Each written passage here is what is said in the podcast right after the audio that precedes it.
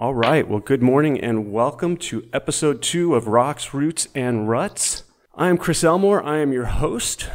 It's episode two, and we actually have a guest this time. We've got uh, someone that I've been watching on YouTube for a while who is an ultra runner and has done at least 20 different ultras from 100 milers to 50Ks and 50 milers. So it's going to be really exciting to talk to him. But First, before I uh, get into that, I have a couple announcements. One, for those of you who bought shirts, those shirts are here at my house as far as the raw shirts. I am taking those and I'm about to put those, uh, or take those to the printer. We're going to get that printing process going and uh, have those shipped out hopefully very shortly. Uh, other cool news uh, I I mentioned before I'm a Head Sweats ambassador, and I just received some cool product from them, so I figured I'd give them a shout out. Uh, one of the hats I always wear, which is the uh, the different Head Sweats hats. Um, you always see a variety of those. I've already got I've always got a bunch of different ones. I got my uh, packet from them yesterday, which is very cool. As an ambassador, they sent me a new some cool hat, hat here as well as a bunch of stickers, an ambassador jersey. Uh, so, if you guys like the Head Sweats products, you can go to headsweats.com and with CJ25, you're going to receive 25% off all of your purchases. But I have set this up as a podcast, one of the things, so hopefully I will let you guys know when it becomes available. It takes could take up to three weeks, Apple says, for it to actually become available as a podcast to be downloaded through iTunes and things like that. Out, trail run.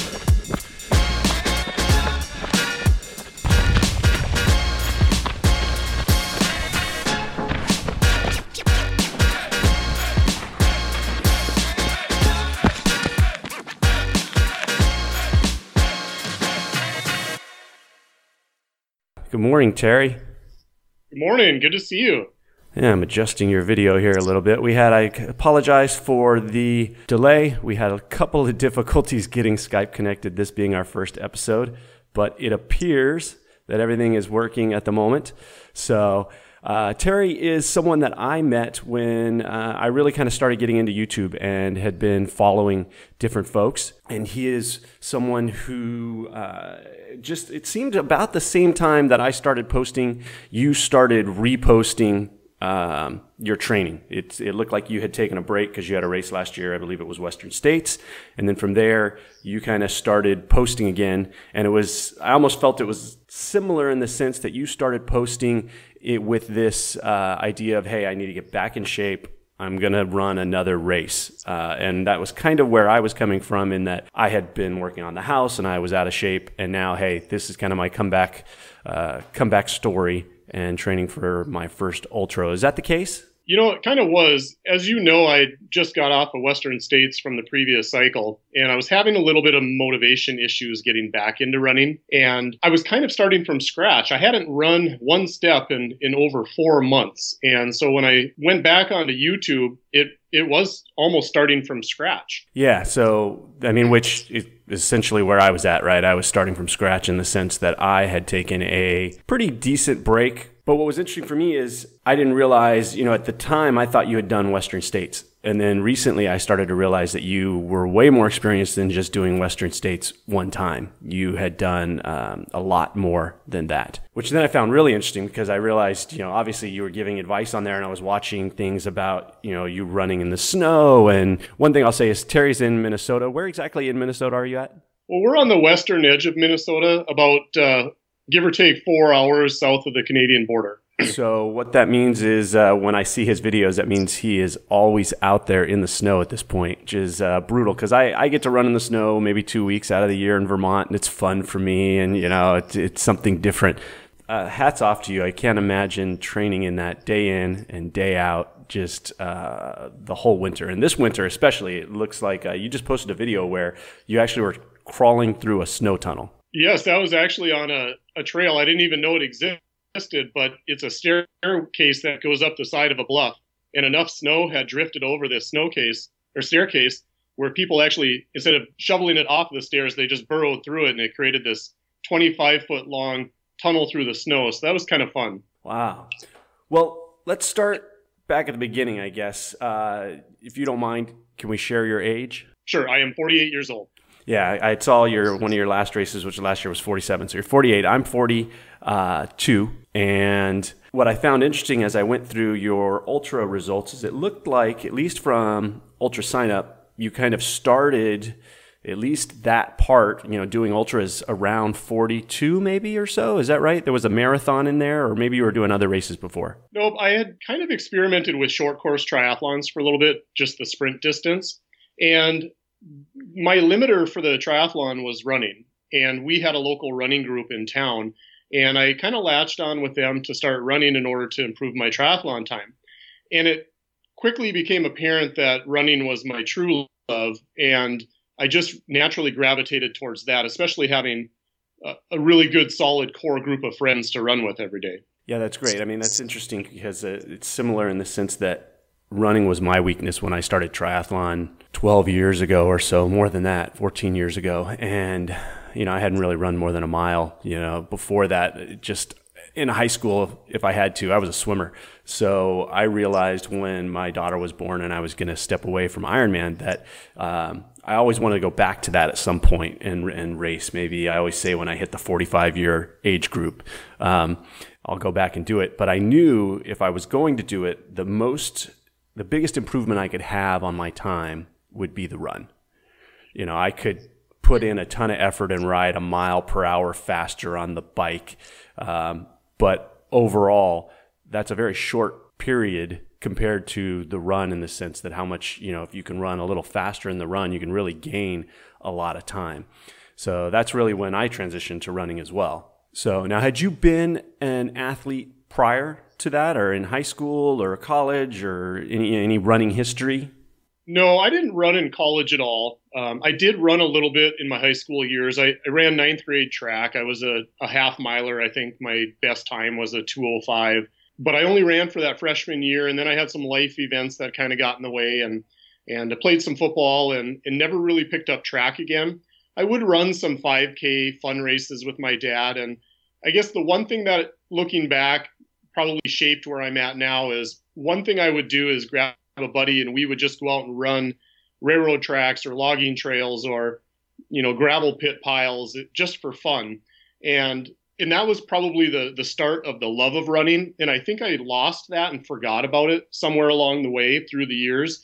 You know and it was it was later in life when when my kids were older and i was more established in my career where i had more time to kind of get back into recreational hobbies and that's where triathlon started and and, and then running more yeah, I mean, for me, it was similar. I got into triathlon before I had kids, um, but I got tra- into triathlon to try and lose um, weight and get back into shape after really working for about 10 years or so. And I needed something to kind of motivate me. I was going to the gym, things like that. And then I realized that uh, I, I enjoyed triathlon and I was kind of doing all the things that were in a triathlon and that's kind of where I ended up uh, ended up finding triathlon and, and moving into it. But once I had kids, again, it's a lot harder for me at this point to train for a five hour bike ride. Um, as much as uh, my wife is extremely understanding of what I do, and my uh, she would say I'm crazy. Five hours on a Saturday, six hours on a Saturday being gone is a little much. And, you know, if I can do a three hour stint at seven in the morning, and it's a lot easier, in my opinion, to run in the dark than necessarily train for a triathlon in the dark.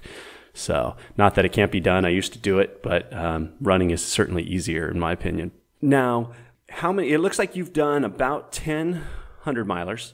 And then, uh, how did you pick, I guess, from doing some triathlons? Were you doing, what distance triathlons were you doing? They were just a sprint. So, generally, uh, you know, 800 meter swims, uh, 17 to 20 mile bikes, and then be a three to 5K distance, real, real short courses. Okay. And then it looked like, I don't know, maybe there was a progression up, but the first thing I saw was a marathon and then like 50 Ks. And, and I'm amazed at the amount of, in five years, I guess, the amount of racing you have actually done. You know, when I think about a 100 mile or this being my first coming up, I don't know if I could do two in a year. Maybe once you're trained and you're to the level and you're kind of maintaining, it becomes a lot easier. Uh, but at this point, you know, I was thinking my next uh, 100 miler would be uh, almost a year from now. I do other races in between, but it, you know, you're racing quite a bit. Well, I lost a little bit of the audio on there, Chris, but I, I think I can pick it up from where you left off. Um, I have done about eight 100 mile races, and, and, yes, I try to generally do about one a year. There has been a couple years where I've done uh, more than one, but it does get fairly taxing. Kind of the transition for me getting into that first marathon was I had been running with this running group, and they all had teased me about one day I'm going to run a marathon. And, and I told them, no, I have no interest in doing that. I have zero interest in running that far. And uh, of course, eventually, as my miles increased with this running group, a marathon became something that seemed attainable in my mind. And due to my history of, of always being active out in nature and, and in the woods, uh, we have some awesome trails in a state park close by us. And that's somewhere that I would go off to, or often go off to and run by myself. And the the first marathon I did was a trail marathon, and it was actually up by my my hometown, and that's why I picked it. Um, and that was the at the time it was the Voyageur Half, and it's changed name since then. But uh, the Voyageur is a pretty special race. Not only was it in my hometown, but that's also the first race that Scott Jurek and Dusty Olson did uh, before his rise to fame with with his Western States Championships. So it was kind of fun to run the same course that that someone that is so well known in the sport, you know, got his feet wet on. Yeah, that's pretty neat. Yeah, I see that. Uh, yeah, what was the name of that race? That was the it's the Voyageur 50, and then they okay, have the marathon yeah. distance was the, used to be the half Voyageur. Now it's called the Eugene Curnow Trail Marathon. Okay, yeah, I was looking at those results yesterday.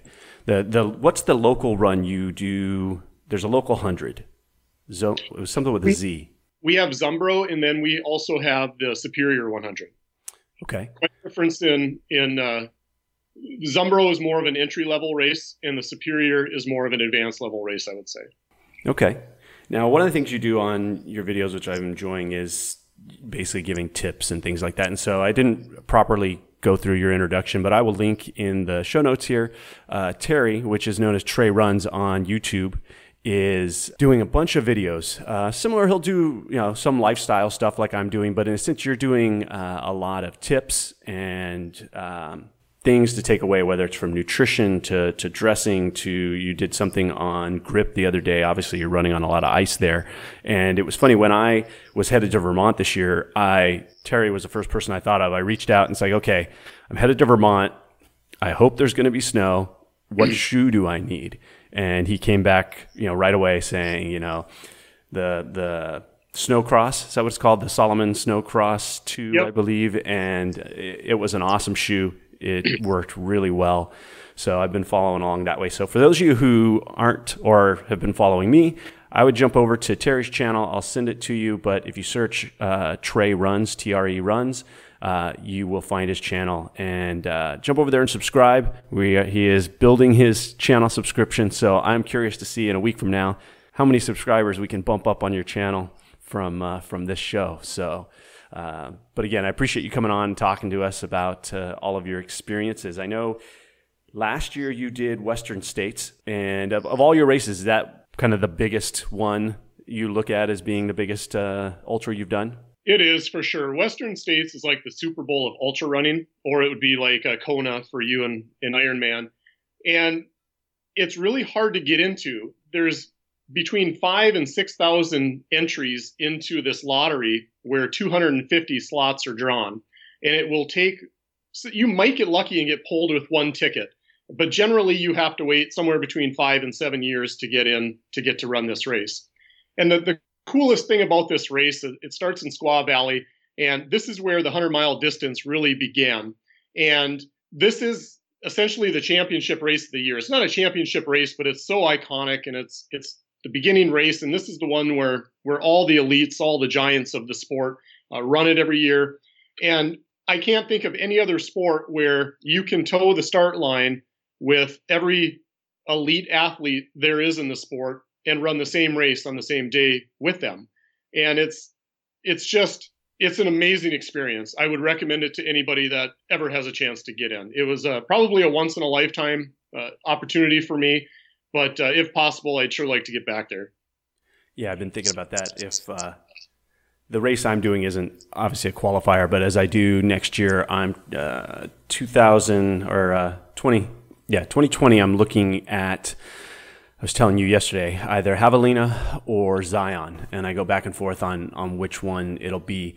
And Zion just looks beautiful, and Terry happens to actually be doing Zion. That's the race he's training for now, and he'll be racing that.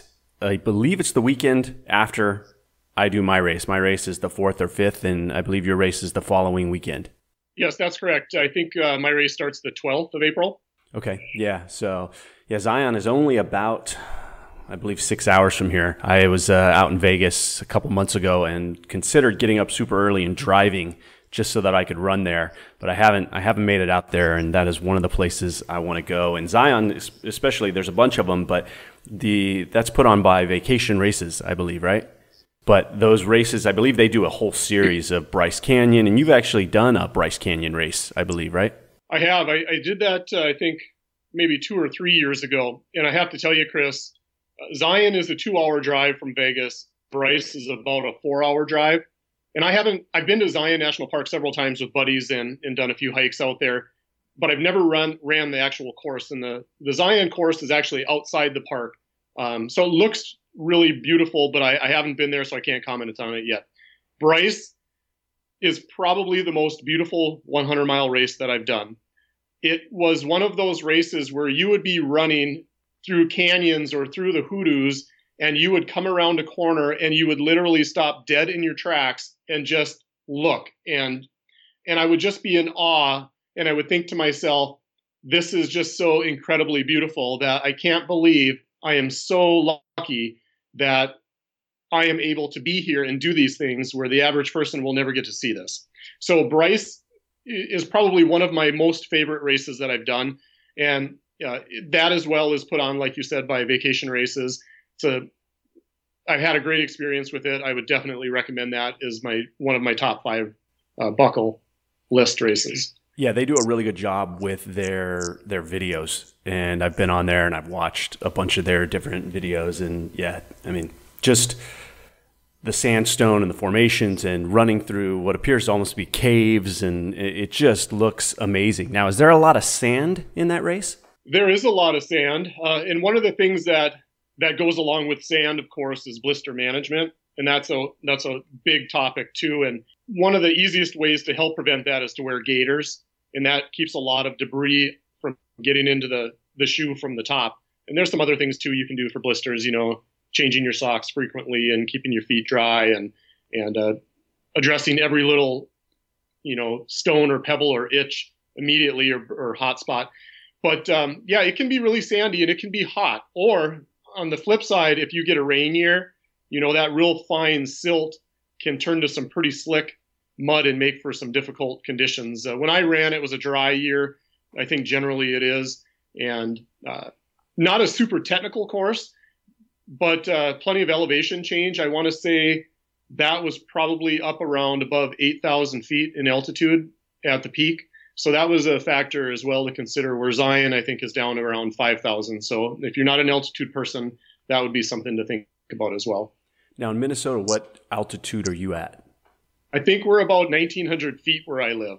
So okay. pretty much a, a flatlander. So, so you, have got a little bit of uh, elevation on me. I think I might be um, about 120 or something like that.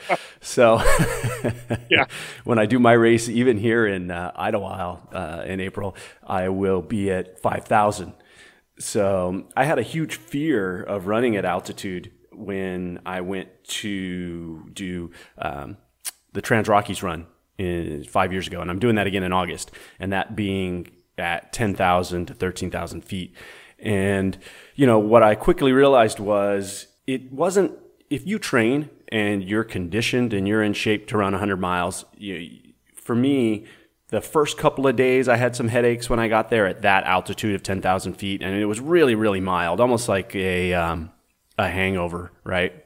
And just a, a small headache drank ton of fluids, didn't do anything for the first 24 hours, and then uh, started to adapt. And all I really noticed was the first day feeling at the start of the run, say mile one, mile two, that I felt like I was breathing more like I had already been running for a while, not this massive issue. And we went all the way to, to 13,000 feet, and I'm sure I was breathing harder than I would have been, but it wasn't, it didn't have the massive effect I thought it would have. So I, my fears on that have kind of been settled a little bit. So even with Idyllwild being at 5,000, um, I'll try and get up here local mountains every once in a while that I can to a few thousand feet and, uh, and train. And for me, I don't get altitude sickness or haven't. So thankfully, that wasn't an issue for me. So now with your running right now, obviously you're running in the snow. How often are you running a week? You're training for Zion. It's a month out. How often are you out running per week? Well, right now my schedule calls me running for seven days a week. Um, I'm kind of getting into the heavier mileage of my my training cycle. I haven't always done that. Um, I just kind of started doing that with my training plan that I had for Western states. And, you know, the interesting thing is I've, I've run more miles recently in the last couple of years than I ever have. And when I ran Western states, I don't know if it correlated a lot in in making me a faster runner. I, I, did run a marathon during that last cycle last year, training for states, and I dropped like eight or nine minutes off my marathon time, which I thought was pretty huge. And that was not doing any speed work. That was just with increased mileage. So that kind of kind of increased my mileage. But when I ran Western States, and granted, there's a lot of different factors that come into to races, and they're not apples to apples. There's elevation changes, you know, terrain differences, heat, and all different sorts of variables that go in. But um, I thought I would run much faster at states than I did, and and a, in hindsight, I might have went into states a little bit overtrained, and everybody that I've talked to over the years has always said it's better to go into a race a little bit undertrained than overtrained. And um, in hindsight, I probably would have cut back my mileage a little bit that I had at Western States, and this year I'm gonna do that. So I probably will drop down, uh, possibly to about six days a week running here in the next month. Okay. Yeah, I've actually upped my running in the last, um, I think four four weeks or so. Early on, I was putting together my own plan, and I put a lot of emphasis. I'm big on functional training and strength training, and uh, while I'm trying to lose weight and size, I still um, one of the things I don't want to occur is when I did Ironman uh, for four years, I slowly dwindled down smaller and smaller and smaller and realized that I was good at three things and all of them were moving straight forward. And I didn't really have any, um, you know, lateral movement, and I wasn't doing uh, a lot of the strength I had I had or size. I don't want to be a big big person, but I like definition and. Um, you know, I want to be able to do pull ups and push ups and, and all of those things, be functional. So I've been I was really keeping an emphasis on that. But in the last four weeks, when I started working with Carl, I've shifted and I'm I'm still trying to throw in my sit ups and my pull ups and things like that uh, throughout the week. But mainly now I'm running six days a week. That I think has helped uh, just increase the volume, and I've also cut down on my long runs. So one of my uh, a couple questions. One is is your training plan something you've put together over time, or is it something that you have uh, that you have worked with a coach on? And then two, what is your longest run? Because that's been a, an ongoing debate with me in my head, and even with viewers uh, talking to me about, uh, you know, you're not, you, you haven't run far enough, or you running enough, and and I was, I had done a 33 miler not that long ago, and now I've kind of cut back, and I'm going to do 20, 24 miles here in the next couple weeks, and then really turn it down for taper. So one, training plan, and then two, what what's your longest runs look like?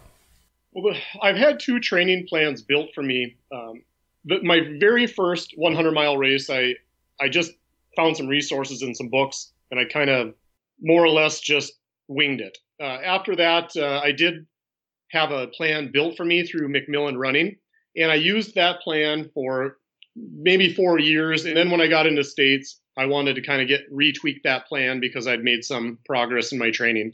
And so I went back to McMillan Running, and I had them custom build me a new plan specifically for Western states. And the nice thing about having a plan built for you is you don't have a coach, but your plan builder is an ultra runner. Um, in fact, the guy who built my plan uh, runs with Jim Walmsley, who's currently has the a huge course record at Western States. He's probably the largest name in ultra running right now. But um, they take into account your your other races during the cycle. They take into account your experience, what you're currently running. They take into account like uh, your your past history, your your best marathons, your best you know 5k 10k and and they build you your plan based upon what your goals are. If you want to be faster if you want to have more endurance or or whatnot. So it's really customized.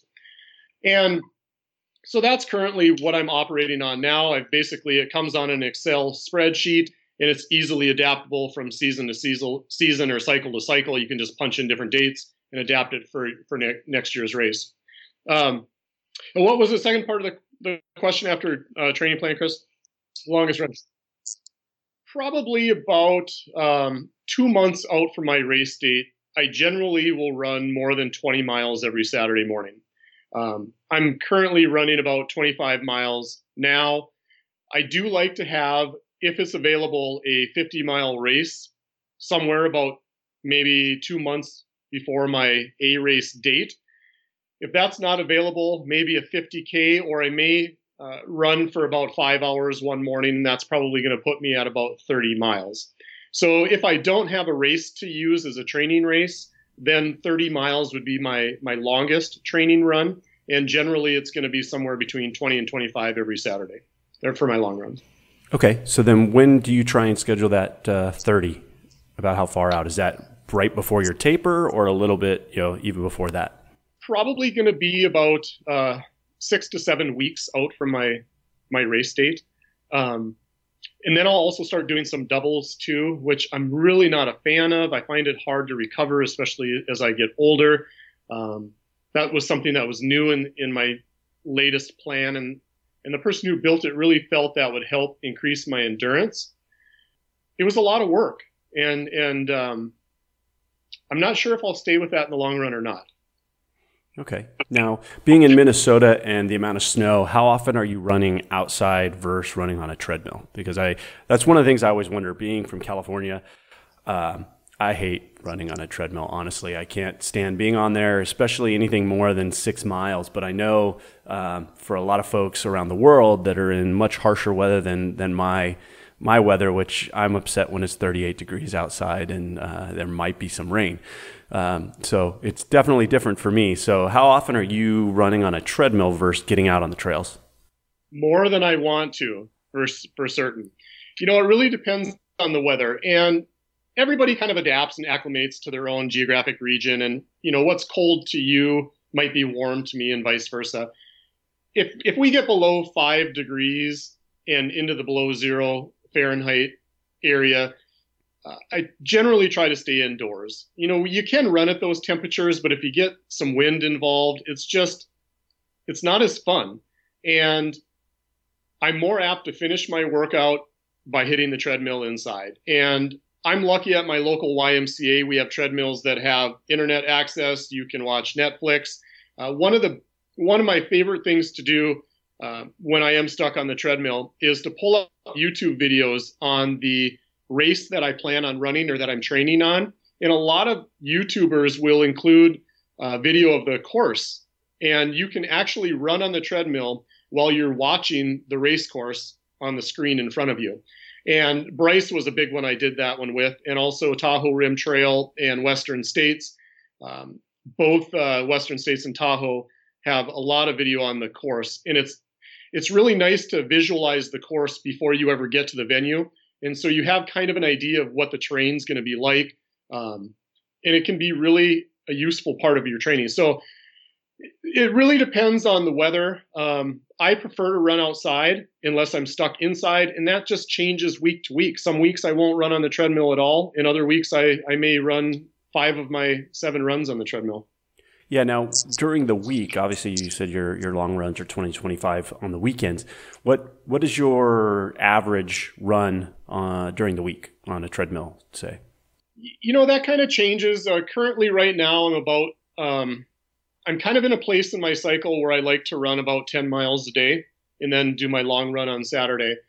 Yeah, your volume is definitely a lot higher than mine at this point, and I think uh, I would ultimately like to get there. I don't know that in my running uh, career, I guess, or my ultra career, that my body has adapted enough to um, handle that kind of volume yet. It has adapted obviously from running nothing to what I'm running now, which is about 54, 57 miles a week, but I'm certainly not there yet. I would say I don't think I could quite recover from that.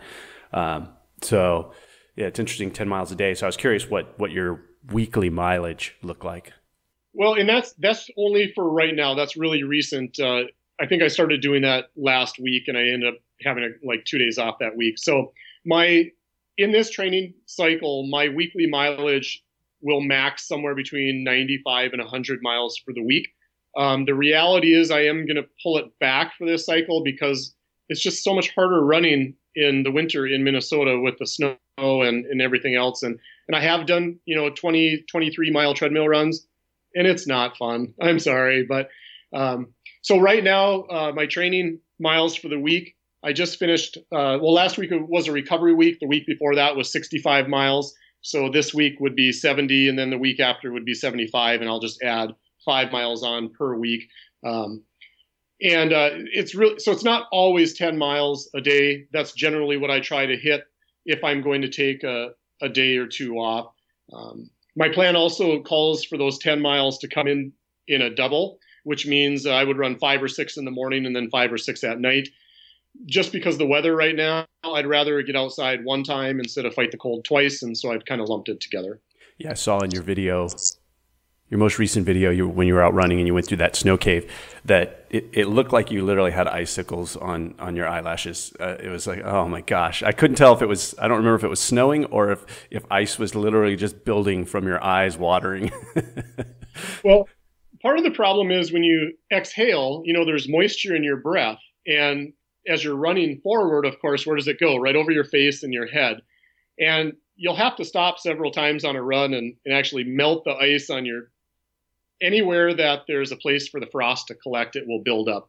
Eyebrows, eyelashes, any hairs you have on your face, of course, your clothing. And then when you sweat as well, it will actually form icicles of sweat underneath your hat. So sometimes when you go to take your stocking cap off, you you like have to rip it off of your head because it's frozen to your hair. So yeah, not a not a lot of fun, but it kind of comes with the territory. And yeah, I don't know how you uh, how you do it. I um, you know when I was back in Vermont and it was 25 or 20 degrees you know, I, I almost had to cover my entire face just because I couldn't handle breathing the cold air. I needed a thin layer of, uh, of cloth in front just to warm the air a little bit. Um, and I can't imagine, you know, running here even, you know, I turn the camera on when I'm running and I, I kind of wipe my face off before I do it. Um, and, and all I'm doing is mainly sweating. So it's a, it's a totally different, uh, totally different ballgame out there. Yeah, for sure. And you know, we think we have it cold here, but then I have to remember, well, most of the northern states are going through the same thing.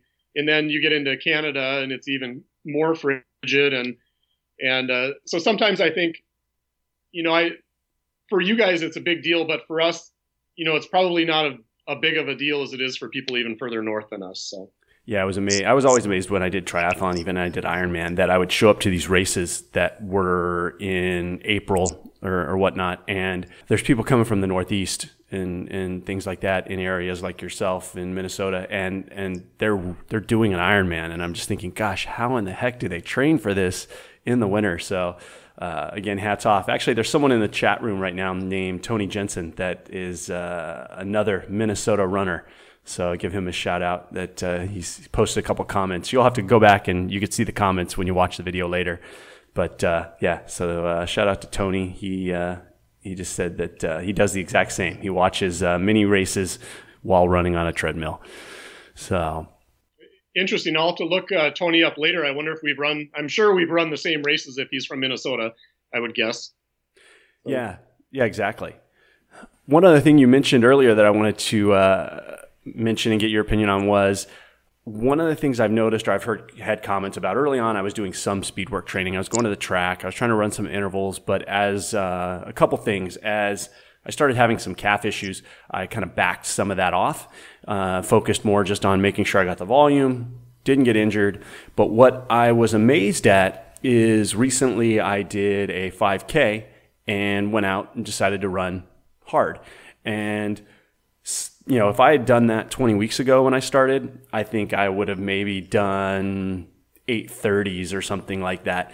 But I did that, I don't know, a few weeks ago and I ran 730s and I was amazed at that. And then I recently I heard uh, a podcast and I forget who it was, but they were basically mentioning that volume alone is one of the biggest factors. And, you know, just putting in the volume of running is going to improve your running. And I really didn't really ever think about that. I thought speed work was the way to get faster, but now I'm kind of realizing that um, just the volume of running I'm doing is making me a much better runner and I'm becoming much faster. And, you know, doing as many ultras as you do and saying, you know, mentioning speed work, do you do a lot of speed work or have you kind of seen the same that over the years of just putting in the volume, you've seen your time improve? I am not a huge proponent of speed work. And the group that I run with, they do a fair amount of speed work, but they're marathoners. And most of the people that I run with are Boston runners. And so they're they're good runners. And they're always going to be faster than I am. Speed has never been um, one of my strengths when I run 100 miles, I do a lot of walking. And most people who run 100 miles, there's going to be parts in the course where they're going to do a fair amount of walking. And the one thing I learned early on was if I want to improve my time in the 100 mile course, I need to increase my endurance rather than my speed. I need to be able to shorten those periods where I have to walk and be able to run some of those because ultimately that's where I'm going to get my speed gains. The one thing that I have seen with speed work is, and it kind of goes back to what you said, is I don't have any evidence of this, but just what I've kind of seen personally is people who do a lot of speed work, it seems to me like they end up with more injuries. Um, so I don't do speed work. And like I mentioned earlier, just doing higher mileage last year and higher volume, I cut eight or nine minutes off my marathon time without even trying. And I went from a a 344 3 down to like a 335 and the only thing i can attribute that to is that i had increased my my and you know you do your running economy. One of the collegiate runners who ran for the university of minnesota that is in my running group um, she always tells me you have to run slow to run fast. You have to you have to condition your body and build that mitochondria and build those capillaries and and get that heart rate to to be able to stay low with increased endurance and and um, so I don't do speed work. Right or wrong, that's kind of where I'm at now. I'm sure a lot of people would disagree with that, but um, for me, I'd, I'd rather just be able to run more. That's that's my goal is to increase my endurance at this point. Yeah, it's interesting. I also have a buddy that uh, used to be my next door neighbor, and he uh, last year took on the challenge of running 2,018 miles in 2018. And to see his times now, his training runs, his 20, you know, his 20 mile runs, 20 plus mile runs have just continued to go down and down and down. And he's not doing a ton of speed work that I'm aware of. And he's now, you know, I'll look at his training runs and he's, you know, he's running 830s for 20 some miles and he just did a marathon and the same. And it's amazing to see his time go down. And, you know, I, I truly do believe it. It's, it's volume and, and just putting that in day in and day out will will slowly start to increase your endurance. And and I also completely uh, agree that for me, when I was looking at it, thinking, um, do I really need to run faster, or do I need to be able to run longer, right? And I I I know I'm going to be walking. I was walking a lot of the hills when I did my 33 miler in Catalina, and that was only six and a half hours, and and I could feel my legs were tired and I can see that I'm going to be running or I'm going to be walking quite a bit. So I've been going back and forth, and I'd like to get your opinion on. Um, I'm doing a looped course, right? So that's nowhere near the same as doing a, a much longer course where uh, I would say it's not as easy necessarily to judge your distance per se. You know, you have mile markers or aid stations, but literally uh, every mile and a half, I'm going to be at the aid station. So for me, I've been trying to think a lot about my strategy and how I might approach that. And I know that most of my runs are between a nine and a 10. That's just kind of where I run, that's where I average. But I know I'm not going to be able to maintain that for, uh, I, I know I won't be able to maintain that for six hours. So not comp- you know running at that pace the whole time. And if I do, then I'm going to be shot. So I've been trying to go back and forth on should I do a run walk approach and maybe run three laps, walk a lap, run three laps, or you know play around with how I'm going to do my mileage in a sense that try and extend my ability to run into those much longer hours in the race instead of doing all my running up front and then really doing a ton of walking at the end. I don't know what your opinion on that is.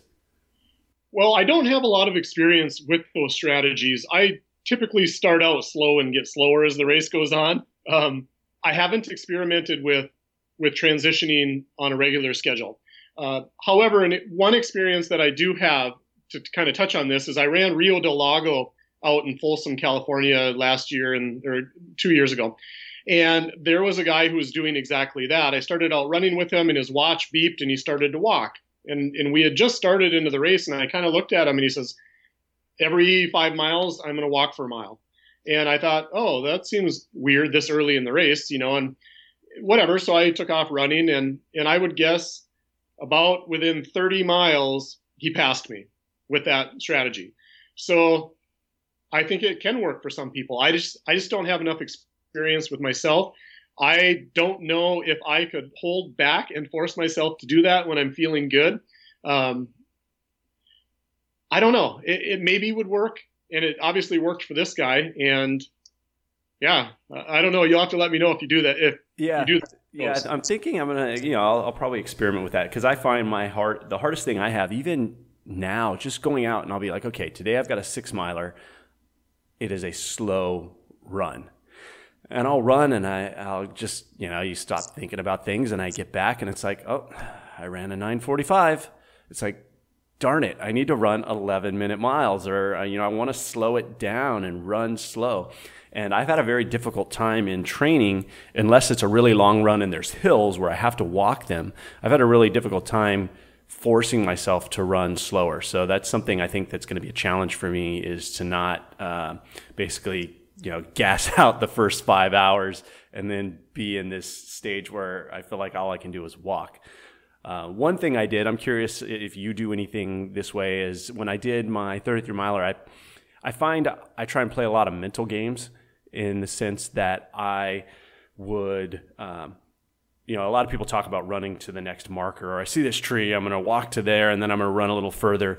Uh, one of the things I ended up doing was uh, actually counting steps. So a lot of times, if I find that I'm starting to struggle, I'll actually start counting my steps, and I'll get to 100, and I'll start over. And that's one way I try and because uh, I had I had seen something on I think it was a TED talk that talked about uh, taking your mind off the pain. Right? Some people use music, but but by counting, you can't really think about two things at the same time. So counting was one way I did it. The other way I did it was um, run hundred steps and walk twenty five steps. Things like that to try and break it up. I'm curious. Do you do you do any mental games like that or anything like that just to keep your mind off the pain? A little bit. And before I get into that, I just wanted to clarify one thing when I talk about running slow and, and whatnot. Um, you know, I usually reserve that for my long runs mostly. And obviously, even though I don't do speed work, I do think it's important to add in tempo runs and fartleks and mix it up sometimes to run at different paces. So I just don't want your subscribers to think that, you know, I always run slow, slow, slow. Definitely there's tempo runs and hard efforts, and you need to in, introduce uh, new stimulus all the time. Otherwise, you can plateau too. So, anyway, moving yeah, on. One of the things I've just introduced is progressive runs. I hadn't really been doing that and kind of lowering your time throughout the run, and I found that to be something one that's kind of fun and uh, different. You know, I hadn't been doing those before. Sure. Mental games. Um, I don't have a lot of mental games, but I do have some things that I use for motivation. Um, I do not listen to music within the first 50 miles of a race. I save that for the halfway point when I can start counting down. At the beginning, I never think of a 100 mile race in terms of I have 100 miles to go. I break it into quarters and I just, the first part is I need to run 25 miles. Once I do that, then I'm halfway to the 50 point, and then I just need to run 25 miles to 50. And when you're running 20, 25 miles every weekend, it doesn't, uh, the, the, that number doesn't scare you. And that's a manageable number for my brain to wrap around and think, oh, 25 miles. Yep, I can do that. when I get into the 30s and 40s, I generally have some problems. That's one of my weak points in there. It's a downtime for me historically with every race. And then I just think, well, I only have eight more miles to go to 50, and that's my point. And when I get to 50, I know I can change clothes. I can get out of sweaty clothes, put on fresh socks, fresh clothes. It's a huge mental boost just to put on clean, fresh clothes. And then I know I have my music or a podcast or something else. And generally, that's as it's getting later in the day, it's starting to get dark. Um, it really takes my mind off of, of things. I, I laugh about the, the counting thing, and I could definitely see where that work will work. One of the things I've experienced is I think people call it ultra brain. And when you start getting into like mile 70 and later, your brain loses the ability to do math. And it's when you start counting miles to aid stations.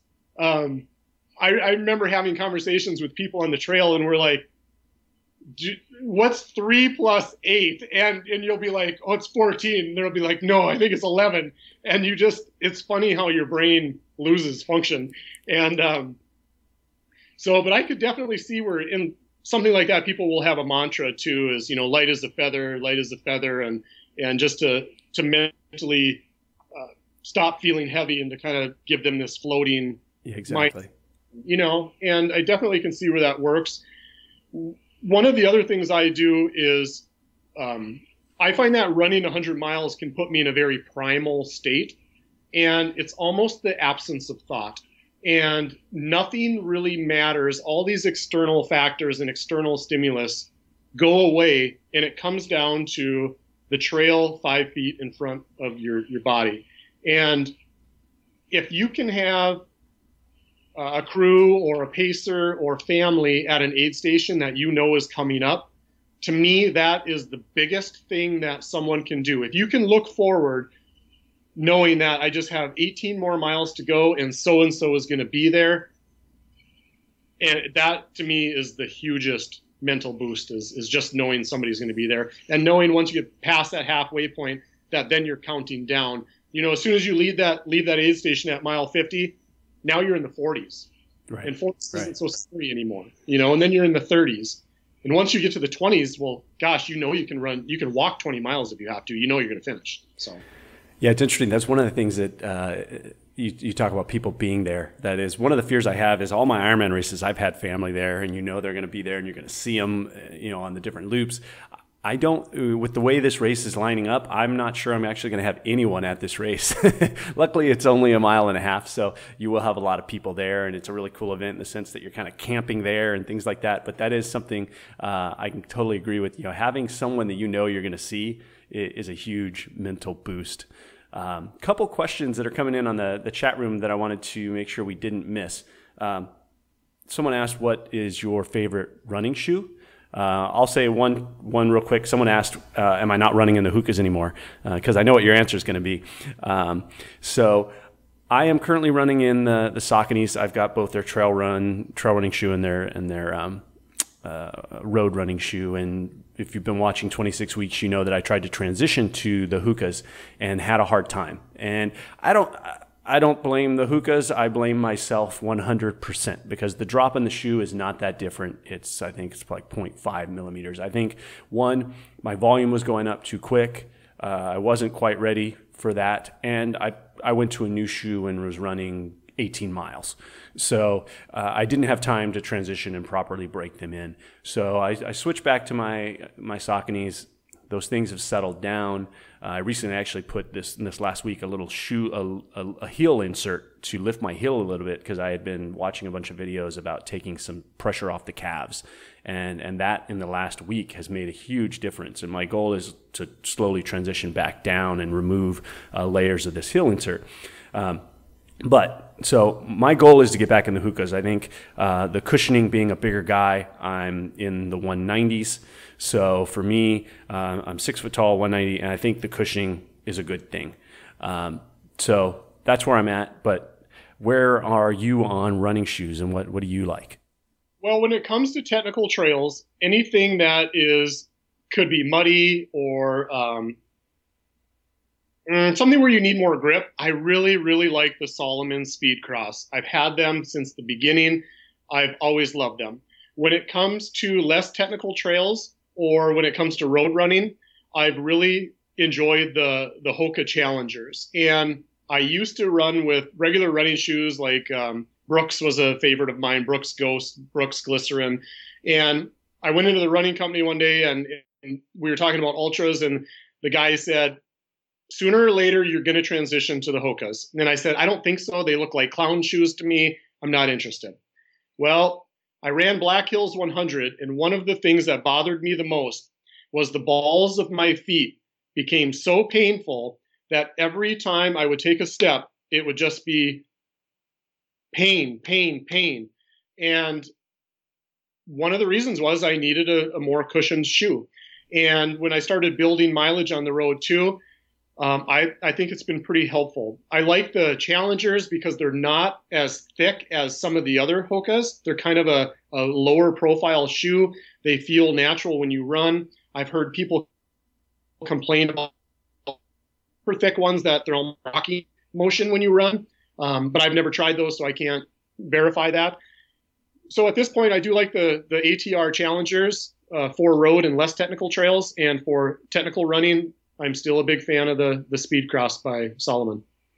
Okay. Uh, well, a couple things in regards to that being, you know, talking about your feet and hurting. Um, I meant to ask you, and I, I jumped right in. Uh, I'm I'm six foot tall right, one of my goals has been to slowly decrease my weight. You had talked about uh, as you kind of went in your training plan, you were trying to, to lean out and lose some weight. Um, I'm about 100 and I think right now I'm probably about 197. I haven't weighed in the last couple weeks when I was sick. Um, I was trying to get down to 180, but I've had a hard time, um, I think, dropping mass, muscle mass. So that slowly is coming down and dwindling away. Uh, it's hard to tell in videos, but how tall are you and kind of what, what's your weight? Uh, and then what's your race weight goal? I am five ten and three quarters. I always have to throw in the three quarters part. Um, and I generally off season can weigh about 175. And I like to, when I feel like I'm in good shape, I like to be about 165. That for me is is pretty lean. Um, when I ran Western States, that's probably the leanest I've been in a long time, and I think I was down to about 163 ish, give or take. I don't do a lot of um, dieting when it comes to denying myself food. Uh, but the the things that I do do is I give up uh, alcohol during a cycle, and um, this cycle as well, I've given up a diet coke, which has been completely painful, and uh, and I, I, try to cut down on the sweets, but and and just the chicken wing, wing buffets and things like that. But other than that, I don't eat anything you know, I try to eat healthy, but I don't have any regiment. I'm not paleo. I'm not vegan. I'm not.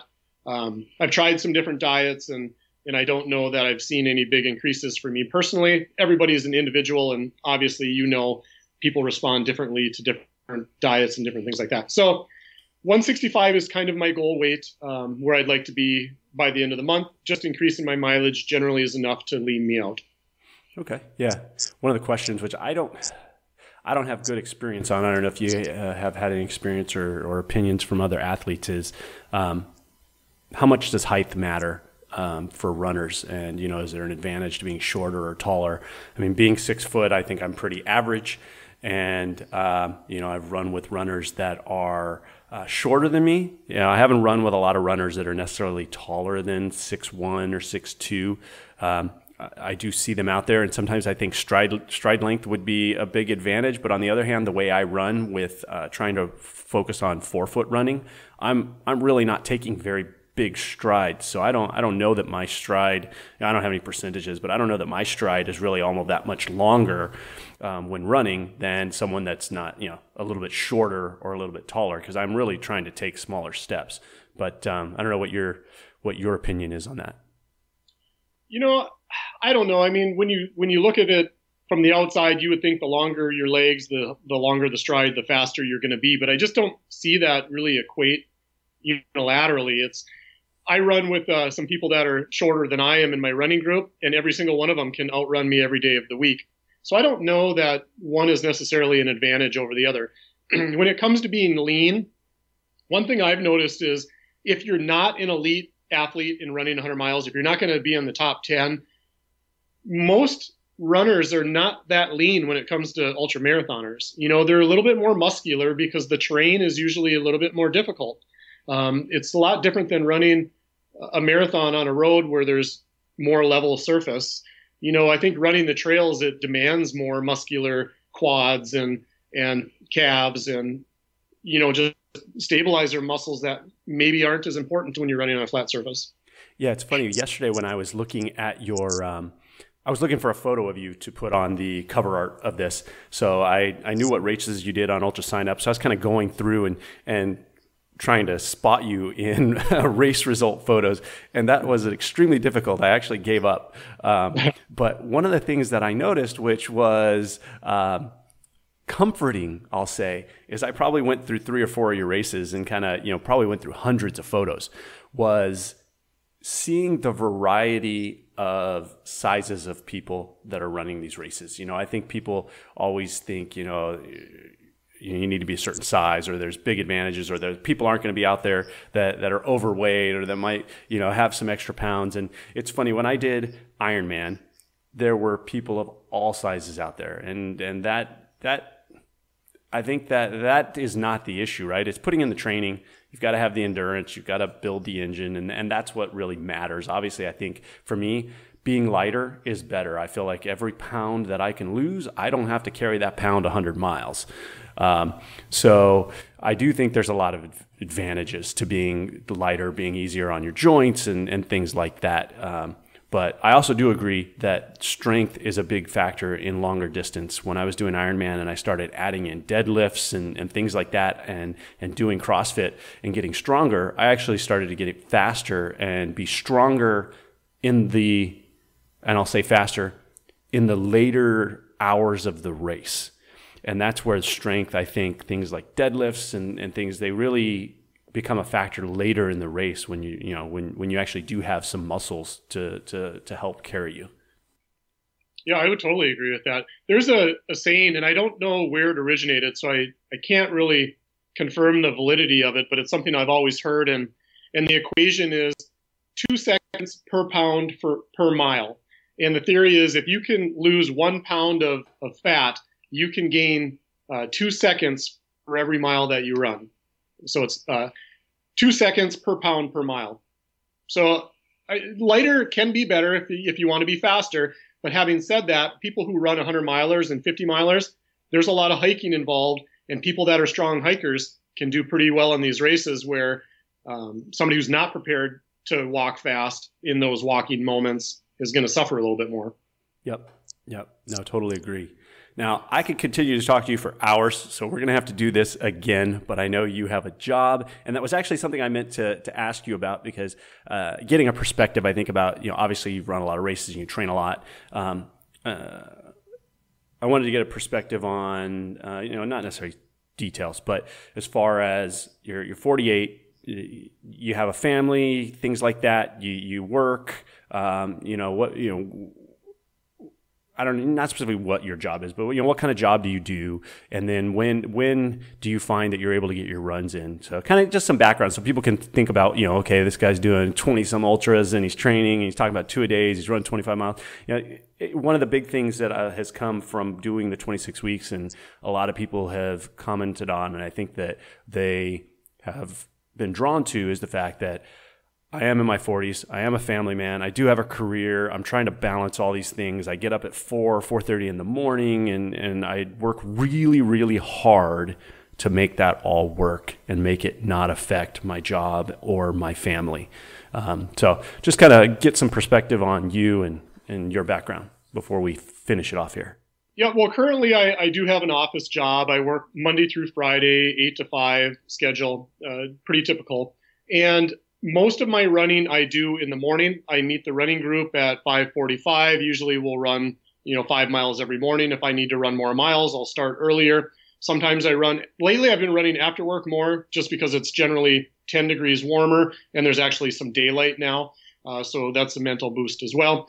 But my long runs, I will generally start Saturday morning, you know, 4:30, 5 o'clock in the morning, so that I'm done by 9 o'clock, 10 o'clock at the latest, and you know the family's I haven't wasted the entire day.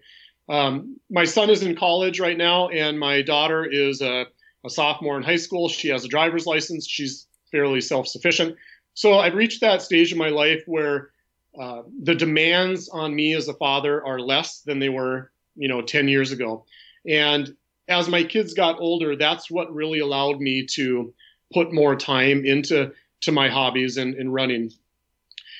For my races that I've done, the 100 miles, we've kind of built those around family vacations. And if we go out to Tahoe or Bryce or or wherever we may go, the first couple days are about the race, and after that, you know, we'll give them a week of vacation. We'll go to Yosemite or wherever and make go to the beach, and that way it becomes a family event, and we get to include both things. So that's a good way to sell these races is to guarantee a family vacation after the work is done. Yeah, it's funny because I go round and round with my wife, and she always gives me, uh, uh, I'll keep it clean crap for. Uh, looking for vacations that I can somehow wrap a race into. And she's just like, you know, every vacation doesn't need to become a race, or every race you don't need to sell it as a vacation. So I'm I'm definitely always looking at okay. I would love to do this. You know, do you want to go to Montana? She's like, what? I don't want to go to Montana. I want to go. so I'm always trying to sell wherever my race is at as a vacation. So uh, I run into that. But I will, I will say, you know, one of the things that I found, because a lot of people ask about balancing the training. When my kids were, my kids are young, they're five and seven. But prior to being five, my youngest, it was a lot harder for me to do really long training. I could still get up at 4, 4:30 and do a certain amount of training, but it was difficult because the kids required a lot more attention. And they're they are at a stage now where they require less attention. They can get up in the morning um, or not less attention, less help they they can get up in the morning, they can get themselves dressed, they'll get a little snack, and they'll they'll turn the TV on, whatnot. And then when I finish, I can come in and, and hang out. And, and primarily, I do most of my quality time in the evenings. But I, I do have this fear in the back of my head that it's going to get harder again as they get a little older and they uh, they have more events and they want to stay up later because the the beauty of my kids right now is they go to bed at 8.30 and uh, they sleep until 6 7 o'clock. Um, and that fear of when they want to stay up till 10 or later uh, they're going to be tucking me into bed and their mom is probably going to be the one staying up with them. But i do have a fear but i do i do definitely see that as your kids get older now right you have you have a lot more time and and and that's a big benefit. So um, for those, you know, I've had people contact me that have three month old babies, four month old babies. They want to run an ultra, and that's even a whole different ball game than me right now because that is that is a lot of responsibility and it's hard, right? Your schedule's so intermittent and being woken up and, and things like that. So, well. You have a job. I know you're working. I'll let you say whatever you're going to say, but I don't want to hold you too much longer. I just really want to say thank you, Terry. Um, and and tell people you know he has a ton of knowledge and a ton of experience. So uh, again, check him out on YouTube. I'll put him in the comments here or in the in the description. It's Terry Runs or Tre Runs, sorry, T R E Runs, and uh, check him out. Subscribe, but. Uh, I really appreciate it. You're gonna have to come back on because uh, I'm gonna have to pick your brain about Zion when you get back, and and we'll we'll commiserate on our races. sure. So, well, or go ahead. Well, thank you so much for having me on this morning, Chris. I, I really, really appreciate it. Um, we have sure tons to talk about. The one thing I just want people to know is is I'm not an expert on any one category. I don't profess to be, uh, but I do have you know about seven years of ultra running experience. Uh, back when I started, we didn't have as much YouTube exposure as far as being able to access information and things like that. And I had to learn a lot of things the hard way. And one of the things that's enjoyable for me now is is teaching others and to show them things that they can do to kind of shorten that learning curve. And trail running is such a community and you know everybody's out to help each other during the races off season whenever. And um, it's just really part of that community is, is getting together and helping each other. Again i don't think i know it all. I'm not an expert but if there's something that i can give someone that is a useful tip for them good for them and it makes me happy yeah, and also I'll give you a plug because when I started doing this, one of the things, having a video and audio background, um, I followed other YouTubers and um, more lifestyle vloggers, things like that, for entertainment purposes primarily. Um, but what I noticed was there weren't a lot of really good quality content being created from a visual standpoint. Not not that the the the knowledge that people, these elites, things like that, were was that was sharing wasn't um, wasn't good or valuable, just the from a quality standpoint of audio, video, it wasn't there. So that was one of the things I wanted to do was make my videos really good. And I, I wanted to tell you that you, you, do a great job on that as well, as far as the quality of your video and the audio and, and, the editing and stuff like that. And I know, I know there's effort that goes into that and you know, an extra time. So uh, yeah, I want to say thank you for for the effort you put in on the quality of your videos as well. Thanks. And that's an area I know absolutely nothing about, and I hope to really um, progressively make those videos better. I, it's something I really struggle with the creative part of it. Um, but you know, my channel is really geared to beginning runners and beginning ultra runners, and um, so it's not just about ultras. You know, people who tune into my channel can get tips for running 5Ks and marathons, and it's just running in general. And and uh, I've been having a lot of fun with the with the YouTube thing. It's the content can be hard to come up with sometimes, and it's hard every week to to get something that might be interesting, and I do struggle with that. But um, so far, been, I'm enjoying the process, so I don't have any plans to quit anytime soon. Well, cool. Well, uh, well, thank you so much, Terry. I think uh, episode two, as far as I can tell, was a success, and I appreciate it. So I'm going to have to have you on here again, like I said. But uh, good luck on Zion. I know we're going to be talking before that, but good luck, and uh, I look forward to, to following along. And and uh, I'd love to get out there at some point. It'd be cool to actually show up to your race. It's a week after my race, but it'd be cool to actually show up, uh, uh, be able to break away that weekend and, and drive out there. So yeah, that would be pretty cool. So, well, you have a great day, and thank you everyone for uh, tuning in today. Uh, I'd love to hear your feedback. Uh, leave it in the comments if uh, you like this format, if uh, how it sounded, things like that. Um, my goal is to do this every week. I've got um, a good three or four guests already lined up. So one of those is Karl Meltzer. He's going to come on a couple weeks out before the race and I've got some other athletes that are coming on. So again, if you're interested in coming on, you know, shoot me a note. Go to my website, which is cj.com uh, cjaye.com. Send me a note. Uh, give me some background information. Be, um, I like having viewers on because I like getting the background story. Uh, I don't want to just have elites and things on like that. Um, but as far as where you can find me, you can. I love connecting with folks. I'm always talking to people on Instagram. They're sending me messages, Twitter, things like that. I'm pretty much CJ Media everywhere. So Instagram, CJ Media, Strava, um, is strava.com slash athletes slash CJ Media and Twitter, CJ Media. So follow us there. I will update you when the podcast is available on all of the platforms. It'll be here really soon. So again, thank you guys so much. And uh, thanks for tuning in. And we'll do this again next week. Out, trail run.